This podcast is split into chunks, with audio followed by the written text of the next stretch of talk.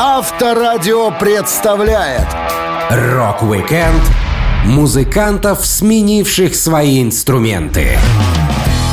Опытные исполнители умеют играть на разных инструментах. И далеко не всегда они начинали карьеру в той роли, в которой прославились со своими группами. Рокеры меняли специальность либо по собственному желанию, либо из-за непредвиденных обстоятельств. Я, Александр Лисовский, расскажу вам о музыкантах, которые начинали играть не на тех инструментах, с которыми стали знамениты.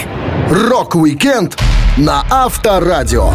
Для детей старше 16 лет. О том, какой инструмент был любимым и первым у Бона Скотта, легендарного вокалиста AC/DC, похоже, знали даже не все члены его собственной группы, поскольку, услышав о том, что Бон в раннее время играл в оркестре волынок под названием Pipes Band, некоторые участники решили, что играл он именно на волынке. А ведь старина Скотт отвечал за ритмическую составляющую и был барабанщиком. В 1962 году он с ребятами из оркестра открывал Empire Games на одном из крупных стадионов и даже имел титул чемпиона-новичка по игре на барабанах. Музыканту было тогда 16 лет, и до 17 он в Pipes Band оттачивал свои навыки. Зная, что Бон Скотт родом из Шотландии, а также играл в оркестре волынок, некоторые были уверены, что он работал именно с волынкой. Но до песни «It's a long way to the top» Скотт даже не знал, как раздувать меха. Музыкант говорил, я играл в духовом оркестре на барабанах. Волынка для меня была чуждым инструментом. Старший брат Ангуса и Малкольма, Джордж Янг, думал, что если я из Шотландии, то умею играть на волынке. Не спросив меня, он купил этот инструмент за 500 австралийских долларов и попросил сыграть на нем для записи «It's a long way to the top». Деньги были потрачены, и я не мог отказаться, меня бы просто отлупили. Пришлось освоить волынку. Дело это сложное и довольно утомительное. Ты словно не играешь, а пробуешь от здоровенного осьминога. Барабанный опыт Бона Скотта закрепился в группе The Spectors, где он играл с 18-летнего возраста. Музыкант вместе с приятелем Джоном Коллинзом разделял как вокальные, так и барабанные партии. Группа готовила каверы на Beatles, Rolling Stones и других рокеров, популярных в то время. Позже Бон переключился на вокал, но даже когда был приглашен в группу ACDC, он старался держаться ближе к барабанной установке. Ударные были у него в крови, Ангус Янг рассказывал. Помню, как мы с нашим продюсером Матом Лангом на одном из концертов сказали «Абон, садись за барабаны, хватит петь, нам нужен хороший ударник». Он любил этот инструмент больше всего на свете. Бон хотел быть барабанщиком в группе. Это было довольно забавно, поскольку как только мы с ним познакомились, он сказал «Привет, пацаны, я ваш новый барабанщик». Но тогда мы все-таки объяснили, что искали вокалиста, и нам нужен парень, который будет петь. В последние дни перед его смертью на одном из шоу он снова сел за ударные. Бон сыграл часть трека «Let me put my love into you». Это было просто вступление, которое в его исполнении звучало чертовски хорошо. Многие барабанщики мира считают Бона Скотта своим кумиром, несмотря на то, что он по большей части известен своей вокальной работой в группе. В одном интервью драмер Def Leppard Рик Аллен делился. Бон Скотт — крутой мужик. Он был очень скромным, тихим парнем, который держался особняком. Одна удивительная история, которая запомнилась мне на всю жизнь, случилась в мой 16-й день рождения, когда мы играли в Хаммерсмит Одион в Лондоне, будучи на разогреве у CDC. Бон пришел за кулисы, чтобы поздравить меня с днем рождения, и подарил огромную тарелку Smarties. В США такое железо называют M&M's. Я подумал, что это самое приятное, что со мной когда-либо происходило. После такого подарка ни один подросток никогда в жизни не бросил бы заниматься барабанами. Так что Бон Скотт не оставил мне выбора. У него была душа настоящего барабанщика. Рок-викенд музыкантов, сменивших свои инструменты. На Авторадио. Путь на вершину музыкальной славы вокалист группы Aerosmith Стивен Тайлер пробивал себе барабанными палочками. Еще в школьные годы он научился играть на ударной установке и решил стать профессиональным музыкантом. Тайлер рассказывал. Я умел бренькать на гитаре, но моей страстью были барабаны. Я начал по-настоящему увлекаться музыкой, когда мне было 12. В 14 мы с приятелем Реймондом уже ходили в бар его отца на Морис Парк Авеню в Бронксе. Отец Рэя разрешал нам пить пиво и прыгать на сцену, исполняя пару песен, когда основная группа делала перерыв. Рэй стучал на барабанах, а я играл на гитаре и пел. Чуть позже я переключился на барабаны, чтобы выступать в группе моего отца «Оркестр Талларика». Папа пытался давать мне уроки фортепиано, но я просто не мог понять этого инструмента. Когда я получил барабанные записи Сэнди Нельсона и услышал, что он вытворяет с малым барабаном, то подумал, «Вау, мне нужно играть так же круто, как он». В возрасте 15 лет Стивен стал довольно опытным барабанщиком, которого не стыдно было выпустить на сцену. Самым запоминающимся выступлением Тайлер назвал концерт 63 -го года. На шоу играла группа Maniacs, и когда они закончили свой сет, Стивена выпустили на сцену. Музыкант сыграл любимое барабанное соло из песни «Wipe Out». Это была ускоренная версия ритма марширующего оркестра средней школы, но звучала она фантастически. Чистый рок-н-ролл. Игра на барабанах барабанах помогла добиться расположения сверстников, поскольку Тайлера часто дразнили, называли губошлепом и щелкали по мочке уха, что было чертовски больно в морозные дни. А причастность к рок-н-роллу делала его вроде как звездой, музыкант рассказывал. Моей первой группой были Strangers, Дон Соломон, Питер Шталь и Алан Стохмайер. Питер играл на гитаре, Алан на басу, Дон был солистом, а я играл на барабанах. Мы устраивались в кафетерии и отрабатывали новый материал после школы. Тренируясь, я играл Wipeout и пел In My Room. Я был худощавым, широкоплечим и упрямым. Отрастил волосы и барабанил в рок-группе. Это и стало моим ключом к признанию. Со временем группа Стивена начала получать приглашения на концерты. К лету 65 -го года они стали играть по 4 45-минутных сета за вечер в разных клубах. У ребят даже был слоган «The Strangers» — английский звук, американский ритм блюз. Стивен постоянно отгораживал себе территорию комбиками и ящиками. Он вил барабанное гнездо, устанавливал и размечал границы на сцене. Это была его странная, но безобидная привычка. Первый менеджер группы Питер Агошта стал человеком, подарившим нам голос Стивена Тайлера. Именно он предложил The Strangers поставить Стивена на вокал, музыкант вспоминал. Питер Агошта был менеджером магазина, в котором я подрабатывал и подворовывал. Он был клевым дядькой, поскольку знал, что я могу стащить какую-нибудь вафлю, и не уволил меня, а просто попросил собирать тележки для покупок, чтобы можно было за мной наблюдать. Я сказал ему, что играю в группе, и он сказал, что хотел бы увидеть, как мы выступаем. Питеру группа понравилась, но он заметил, что я должен быть солистом. О, да! Мы пригласили Барри Шапира играть на барабанах, а я стал вокалистом. Поначалу идея нанять барабанщика не была воспринята на ура, поскольку дополнительному члену команды пришлось платить 75 долларов. Но Тайлер все же настоял на своем и, наконец, вышел на сцену как настоящий фронтмен. Рок-викенд музыкантов, сменивших свои инструменты. На Авторадио.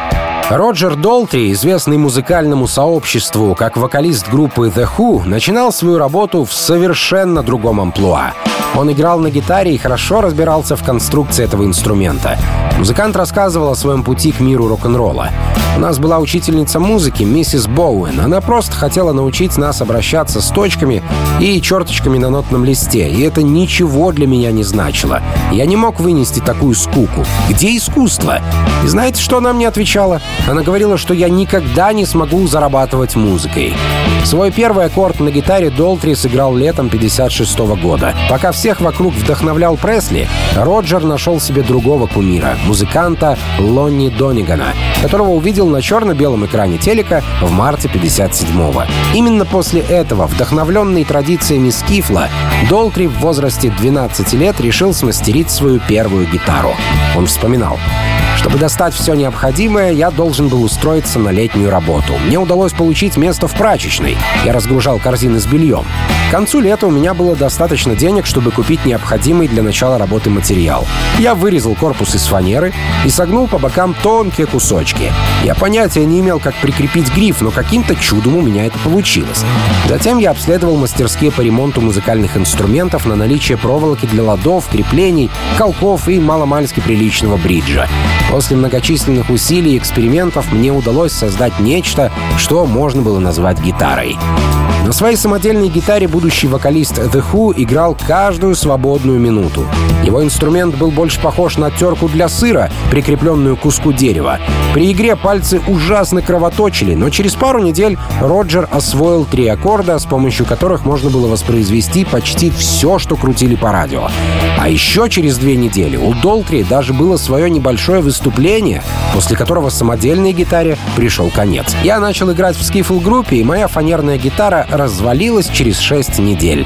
На помощь пришел дядя Джон, который работал плотником в Бетфорд-парк. Он наблюдал, как усердно я пытался смастерить первую гитару, и теперь собирался помочь мне со второй. Сделанный нами новый инструмент хорошо выполнял свою работу, и самое главное, не треснул пополам через шесть недель. На самом деле вторая гитара продержалась у меня почти три года. Третью, уже электрогитару, Долтри смастерил, сделав все соответствующие замеры в музыкальном магазине, где за стеклом продавался красный фендер. В то время музыкант работал на фабрике листового металла, и у него была хорошая мастерская. Он говорил, «У меня появился собственный ярко-красный Fender, но в конструкции присутствовал один серьезный недостаток. Когда измерял гитару, то не учел, что стекло витрины все немного увеличивало. Мой Fender был чуть больше, чем Fender Бадди Холли. Из-за этой небольшой разницы гитара весила целую тонну. Долтри играл на гитаре в группе The Detours, но позже вокалист команды ушел, чтобы сделать карьеру продавца бекона. Именно тогда, в 63 году, обстоятельства поставили Роджера Долтри к микрофону, где он и остался навсегда. Группа The Detours эволюционировала в The Who. Теперь уже сложно было представить, что Роджер когда-то хотел сделать карьеру гитариста и мог никогда не подарить миру свой голос. Рок-викенд музыкантов, сменивших свои инструменты. На Авторадио. Братья Ван Халины, Алекс и Эдди начинали музыкальный путь в совершенно противоположных амплуа. Алекс, что известен своими сбивками и двумя бас-бочками, в детстве хотел стать гитаристом. А Эдди, который смоделировал свою собственную модель гитары Франкенстрат, начинал как барабанщик. Но это было давно. Семья Ван Халинов была музыкальной благодаря отцу. Папа Эдди и Алекса был саксофонистом и кларнетистом групп, хорошо известных в узких кругах. Он отправил сыновей учиться игре на пианино. Слух у парней был, музыкальные способности тоже, но пианино — это слишком скучно для ребенка, хотя несколько первых призов в музыкальных конкурсах Эдвард все же получил. Он рассказывал. Четыре года подряд я выигрывал первый приз в колледже Лонг-Бич-Сити в своей категории. Фортепиано — универсальный инструмент. Если вы начнете с него, изучите теорию и научитесь читать ноты, вы можете перейти к любому другому инструменту. Мой отец всю жизнь был профессиональным музыкантом, и он сказал, «Малыш, у тебя талант». После таких слов я не мог не выбрать музыку. Эдди решил играть на ударной установке, младшему Алексу методом исключения досталась гитара. Так продолжалось некоторое время, пока в отсутствии старшего брата младший не научился играть на барабанах до такой степени круто, что в разы превосходил хозяина ударной установки. Обиднее всего для Эдди было то, что Алекс играл на его инструменте, пока он работал, оплачивая барабаны. Эд вспоминал. Моему брату, кажется, было шесть, когда он начал играть на гитаре, а я начал с барабанами, хотя мне было около семи. Позже мы решили отправиться в город больших возможностей в Южной Калифорнии. Я купил собственную ударную установку, и пока разносил газеты, оплачивая инструмент, Алекс тренировался на моих барабанах. По итогу он стал лучше, чем я, и сказал, «Окей, ты играешь на барабанах, а я беру твою гитару». Так все и началось.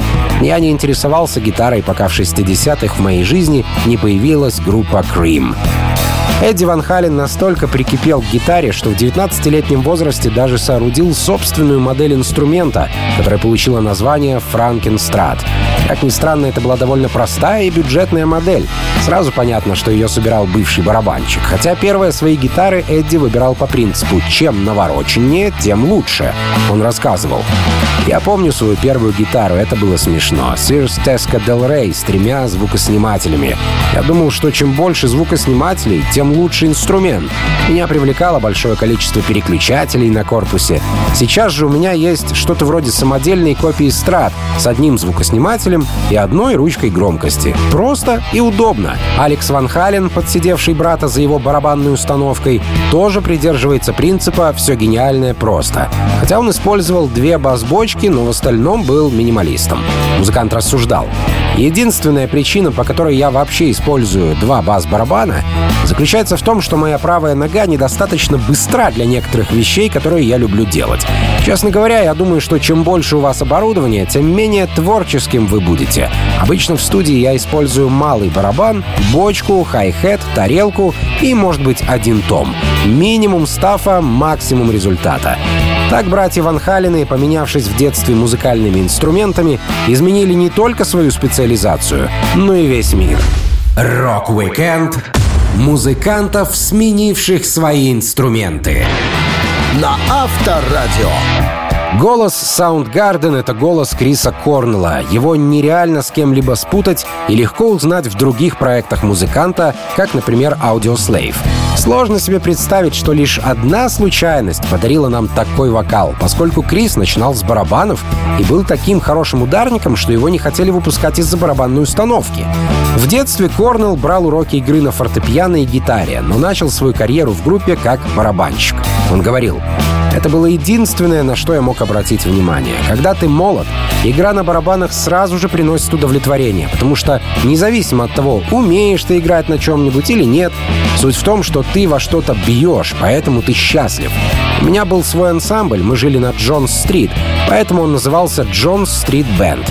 Репетиции проходили в моем гараже. Мы играли все, от современного рока, такого как Russia и CDC, до любой панк-музыки того времени, Ramones и Sex Pistols. Были некоторые местные панк-группы, которым мы подражали, и как барабанщик я очень любил The Police.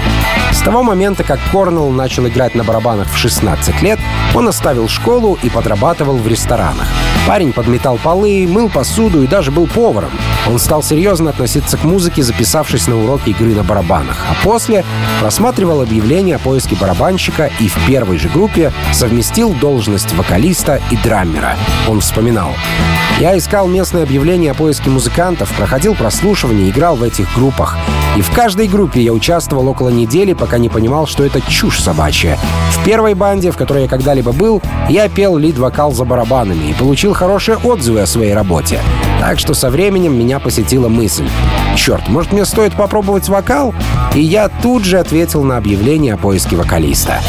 Лидер новой группы Криса The Shams был довольно хорошим гитаристом, но в основном он пытался собрать ребят, чтобы играть в барах и зарабатывать деньги. Его друзья были Ким и Хиро, которые позже войдут в состав Soundgarden. Крис совмещал игру на ударных и пение. Ребята отыграли пару концертов, но без особого энтузиазма. The Shams быстро распались, и на осколках этой команды сформировались Soundgarden, где Корнелл все так же пел, сидя за барабанами. Оззи Осборн вспоминал, как круто у Криса получалось играть. Он говорил, «Я увидел Soundgarden в 85-м. Группа выглядела необычно, поскольку на сцене стояли два парня без микрофонов, и сидел Крис, который играл на барабанах и пел, высовываясь из-за ударной установки. Корнелл был действительно мощным барабанщиком. Я удивлялся, черт возьми, как у него все это получается. Он был просто гребаный кудесник. К 1985 году песни группы стали сложнее, и Крис уже не справлялся с двумя задачами одновременно. Настала пора выбирать вокал или барабаны. Гитарист Ким Тайл рассказывал, «Мы писали песни в нечетном размере, поэтому Крису нужно было выбрать, на каком инструменте сосредоточиться, а нам нужно было найти четвертого члена нашей группы, либо барабанщика, либо певца. Хира и я решили, что нам нужен певец, потому что как барабанщик и автор песен Крис был гораздо круче. Но сам он был уверен, что хочет петь, поэтому пригласил своего друга Скотта Санквиста играть на барабанах. Теперь Крис мог спокойно стоять в передней части сцены и дарить публике свой голос. Вот тогда и началась магия Soundgarden. Rock-Weekend музыкантов, сменивших свои инструменты. На Авторадио. Лемми Килмистер — один из тех вокалистов, которые стали у микрофона от безысходности. Ему нравилось играть на басу, но пел он с большой неохотой. Однако, несмотря на то, что образ музыканта связан с бас-гитарой и микрофонной стойкой, настроенной так высоко, что приходится задирать голову, он начинал свой путь в музыке с гитары. На басу Килмистер впервые сыграл на концерте, даже предварительно не держав инструмент в руках. Но обо всем по порядку. Гитара пришла в жизнь Леми в школьные годы из-за любви к девчонкам, он рассказывал. Я решил научиться играть на гитаре только отчасти из-за музыки. Девчонки, по крайней мере, на 60% были причиной того, почему я захотел играть. Гитара притягивает дамочек, словно магнит. Мы бездельничали в классе через неделю после сдачи экзаменов, и один малый притащил этот инструмент. Играть он не умел, но немедленно был окружен девушками. Я подумал, ага, вот оно что. У нас дома на стене висела старая гавайская гитара. Мама немного играла, когда я был ребенком. Инструмент был украшен перламутровой инкрустацией и выглядел просто шикарно. На мое счастье, очень немногие в 57-м имели дома гитару. В итоге, поскольку девочки ждали этого от меня, я стал самостоятельно учиться музыке. Играть на гавайской гитаре было больнее, поскольку ее струны высоко натянуты и сильно режут пальцы. Но Лемми терпел боль и разучивал новые треки. Со временем Килмистер стал гитаристом в группах The Rainmakers и Motown Sect, где ему впервые пришлось петь. Он делился. «Я стал играть с Motown как гитарист и основной вокалист. Я пел с неохотой, впрочем, как и сейчас. Но понятно, что теперь я смирился с этим. Мы играли несколько замечательных кавер-версий Pretty Things и The Yardbirds. Имея приличный опыт игры на гитаре, Килмистер устроился в команду Rockin' Vickers. Он так хотел произвести впечатление на прослушивании, что вскочил на фортепиано, а оно грохнулось на пол. В итоге Лемми сломал гриф, но был принят в команду. Спустя 14 лет после того, как Килмистер взял в руки гитару, он прикоснулся к басу, что стал частью образа Лемми. Это случилось на выступлении команды Хоквинд. Килмистер постоянно ошивался возле музыкантов, надеясь когда-нибудь стать у них гитаристом. Но в один прекрасный день команде срочно понадобился басист. До этого Лемми не играл на басу, но в августе 71 года он помог команде, заменив басиста Дэйва Андерсона, и остался в Хоквинд на 4 года, хотя никогда не считался официальным членом коллектива. Он говорил, Группа должна была выступить на открытой площадке Полвис Сквер, а их басист так и не появился. Но, как идиот, оставил бас в фургоне, тем самым открывая дорогу своему преемнику. Мой приятель Дик Мик, который играл в Хоквинд, понимая, что может найти мне работу, сказал «Лемми сыграет». «Ну ты гад!» — прошипел я, потому что ни разу в жизни не играл на басу. Их саксофонист подошел ко мне и сказал очень важным тоном «Наяривай вля». Песня называется «You Shouldn't Do That» и удалился. Подробное объяснение, не правда ли? Тем более, что начали они все равно с другой песни, но я как-то подхватил. Видимо, игра Килмистера устроила ребят, поскольку клавишник дал ему свою бас-гитару, и Лемми начал играть с новой командой на новом для себя инструменте, который уже не выпускал из рук, заставляя толстые струны мощно дребезжать в стиле Motorhead. Rock-Weekend музыкантов, сменивших свои инструменты. На Авторадио. Фронтмен The Stooges, ушедший в сольное творчество Джим Остерберг по прозвищу Игги Поп, начинал свой путь в мире музыки не у микрофонной стойки, а за барабанами. В школе он барабанил в маршевом оркестре и первые навыки лидерства получил в оздоровительном лагере благодаря своему музыкальному таланту. Одноклассник Игги Дэнни Олмстед рассказывал, когда первые звуки рок-н-ролла докатились до Мичигана, то, собираясь в летний лагерь, Игги прихватил с собой барабан. Как-то утром седьмые и восьмые классы поднялись на сбор, и Джим с барабанной дробью повел их по обсаженным деревьями аллеям. Он здорово играл, и ребята отправились за ним маршем. Это было смешно. Игги без рубашки, такой спортивный, подтянутый, и толпа, что гуськом идет на обед. Это стало ритуалом и продолжалось несколько дней подряд. Думаю, тогда он и понял, что с помощью музыки может управлять людьми. Детство Игги Попа прошло в трейлере в весьма стесненных условиях. Родители были очень образованы, но очень бедны. Парню не доставалось своей комнаты, и он спал над кухней, музыкант вспоминал. Мои родители были доведены до нищеты Великой депрессии. Будучи учителем, отец почти не зарабатывал денег. Так у него появилась идея жить в трейлерном парке. Арендная плата составляла доллар в день за участок. Я спал над столовой, на полке. Мы определенно были единственной семьей с высшим образованием в лагере. Когда я пошел в среднюю школу, я познакомился с детьми из богатых и знатных семей. Но у меня было богатство, которое превзошло их всех. Мои родители вложили в меня огромные средства. Они помогали мне исследовать все, что меня интересовало. Кульминацией этого стала их эвакуация из хозяйской спальни в трейлере, потому что это была единственная комната, достаточно большая для моей ударной установки. Они дали мне свою спальню, чтобы я мог играть.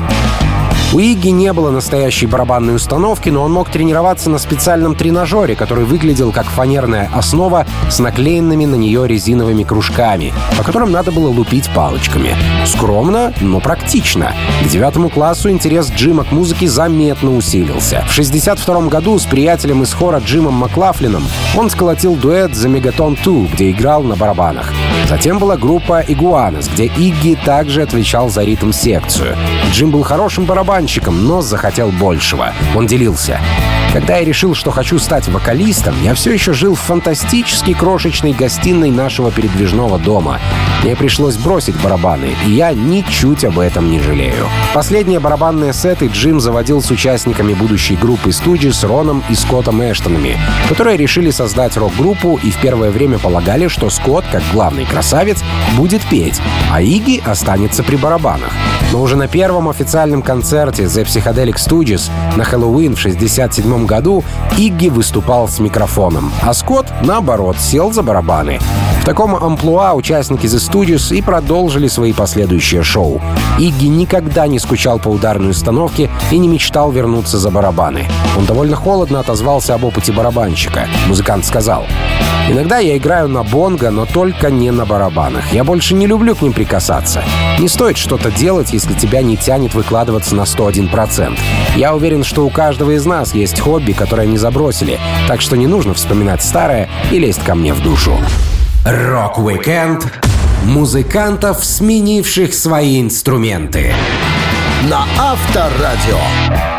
Вокалист группы Genesis, автор саундтрека к мультфильму «Тарзан» Фил Коллинз никогда особо не стремился стать фронтменом. С детства он сидел за ударной установкой и прекрасно себя чувствовал на этом месте. В дошкольные времена маленький Фил получил в подарок от Санта-Клауса барабан. Тогда и началась головная боль родителей. Музыкант стал тренироваться. Он вспоминал.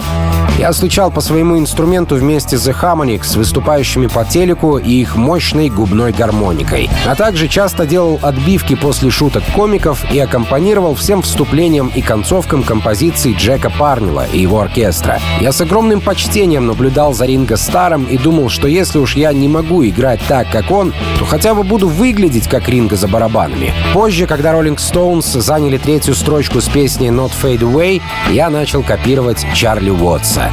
Пластиковый барабан был всего лишь началом. Увидев, как Фил полюбил новую игрушку, его дядюшки Регги и Лен немного подсуетились и сами сконструировали пятилетнему мальчику целую установку, которая стала решающим ударом по перепонкам родителей. Коллинз говорил, когда мне было пять лет, Рэг и Лен собрали для меня самодельную конструкцию. Две доски были привинчены поперек, в них просверлены отверстия, в которые вставлены столбики, а на столбиках две банки из-под печенья, треугольник и дешевый пластиковый тамбурин. Конструкция была складная, и она отлично помещалась в коричневый чемодан. Нельзя было назвать ударной установкой даже с натяжкой, но я был на седьмом небе от счастья. Научившись играть на настоящих барабанах, Фил Коллинз всегда выступал только как ударник и не думал становиться вокалистом. Он работал в своих коллективах и помогал другим музыкантам. Фил даже как-то поучаствовал в записи трека для Джорджа Харрисона. Первым шагом Коллинза к микрофону стало исполнение бэк-вокала в группе Genesis. Он рассказывал. Это произошло, когда Стив сочинил гитарную партию, а я написал к ней текст. Чтобы показать ребятам мелодию и слова, я открыл рот и спел. Парням понравилось, и я был этому рад. For Absent Friends длилась всего минуту и 40 секунд, но это была первая песня Genesis, которую я исполнил как вокалист. Начиная с того момента, на всех записях Genesis, где вы слышите не только Питера, но и кого-то еще, это был я. Все остальные в группе пели слабовато. А я был рад стать бэк-вокалистом, не покидая своего привычного табурета за барабанами. К сожалению, в 1975 году фронтмен Питер Гэбриэль решил свалить из коллектива. Genesis нуждались в новом вокалисте. Группа подала объявление в журнал, сериал, но все кандидаты были так себе. Три недели безрезультатных прослушиваний страшно утомили команду. Коллинз даже предлагал Genesis стать инструментальной группой, но был послан куда подальше. Студийное время истекало, и Фил решил спеть песню сам. Группа была в восторге, музыкант рассказывал. Мы все еще были в растерянности. Люди, на которых мы так надеялись, оказались никуда не годными. И вдруг барабанщик попробовал спеть, и получилось не так уж плохо. Но стоит ли ему быть вокалистом всего альбома? Это вообще разумно? После долгих уговоров Коллинз вышел из-за барабанов к микрофону при условии, что группа найдет драмера, которого он одобрит, лично. А самому Филу пришлось учиться новой роли — фронтмен и вокалист группы Genesis. Так он и вошел в музыкальную историю. Rock-Weekend музыкантов, сменивших свои инструменты. На Авторадио. Музыкант Дэйв Гролл — мастер во всех сферах. Он снимает фильмы, а для записи дебютного альбома Foo Fighters сам сыграл на всех инструментах и спел вокальную партию. Сейчас в его группе есть собственный барабанщик, басист, а за Дэйвом остается роль поющего гитариста. Многие уверены, что первым его инструментом в жизни был барабан, ведь Гролл первоначально стал известен как барабанщик группы Нирвана. Но это, как оказалось, заблуждение. Первым инструментом Дэйва стала гитара. Ударные пришли в его жизнь на год позже. Он вспоминал. Я начал играть на гитаре, когда мне было 10, и стал баловаться с барабанами в 11 лет.